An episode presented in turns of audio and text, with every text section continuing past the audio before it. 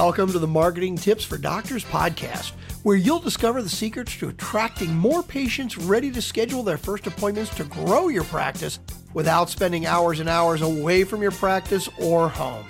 Hear how to boost your online presence, develop a strong rapport with each one to increase patient compliance while adding value and growing revenue. Now, here's your host, Dr. Barbara Hales, America's leading medical strategist. Welcome to another episode of Marketing Tips for Doctors. I'm your host, Dr. Barbara Hales. Today, we're going to talk about finding the right vendor. You may have noticed that it has been a few weeks since the last episode of Marketing Tips for Doctors. I have been totally immersed in dealing with a vendor that I chose to renovate a place. Due diligence was done. They had a great showroom. They were responsive to my questions and appeared to have great ideas. That is, until the contract was signed. Then the fun began, all theirs. On my part, frustration soared as they were not as effective or time efficient as promised. So the question is how do you select the right vendor? One who will not disappoint you and provide the stellar service that you expect. Have you been there? Every business and medical practice will need to hire and work with vendors to provide their needs. The selection process is not so easy, calling for analysis and criteria that you and your team decide upon to fulfill set requirements. Choosing a vendor based on price alone is a big mistake, big mistake.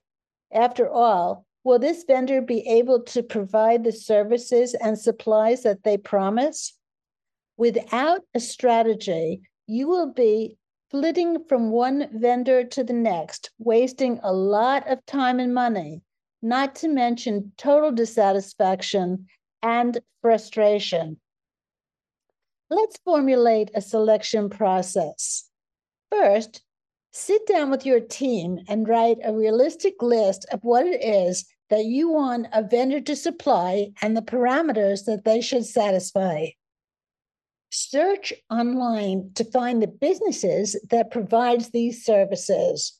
Do a background check. Look at their reputation, a company with good reviews from prior clients.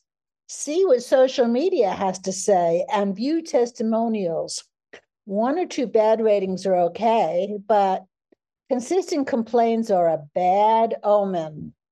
Some might say they're red flags. Once you have made your selection, ask for a proposal from the company and have them lay out exactly what they can provide and how they will comply with the agreement. What should your proposal request look like or include?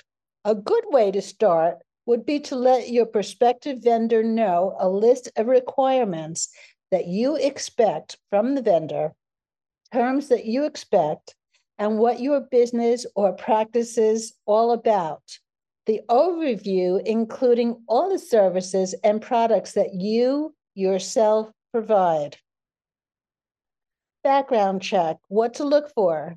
First, let's look how long the business has been in operation one would assume that an older one has more experience and has successfully navigated the minefield of problems that a newbie business may be inexperienced at dealing with. Take a look at their rec- record of deliveries. Can they deliver products or services without disruptions?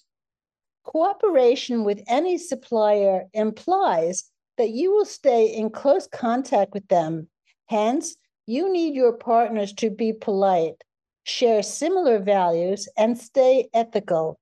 Otherwise, an unreliable, irresponsible, or rude manager can destroy any good relationships you might have. Thirdly, check out their references to see past performance and how effective the service is. Compare the offers from the various vendors that you have received. Each give each criterion a point value. Look at each vendor proposal. Score the potential suppliers by selection criteria and add it up. The decision process will be easy now based on the higher scores rather than emotion, although it does help to actually like and get along with the vendor. Once you have decided upon the right vendor for you, the next step is to negotiate a contract. Understand what you are willing to compromise on and what are your must haves. Figure out the risks, liabilities, and approaches to take if the contract is not satisfied legally. While your ultimate decision should not be based on price, you need to balance the benefits, offer, and costs. Accepting the cheapest vendor may compromise quality.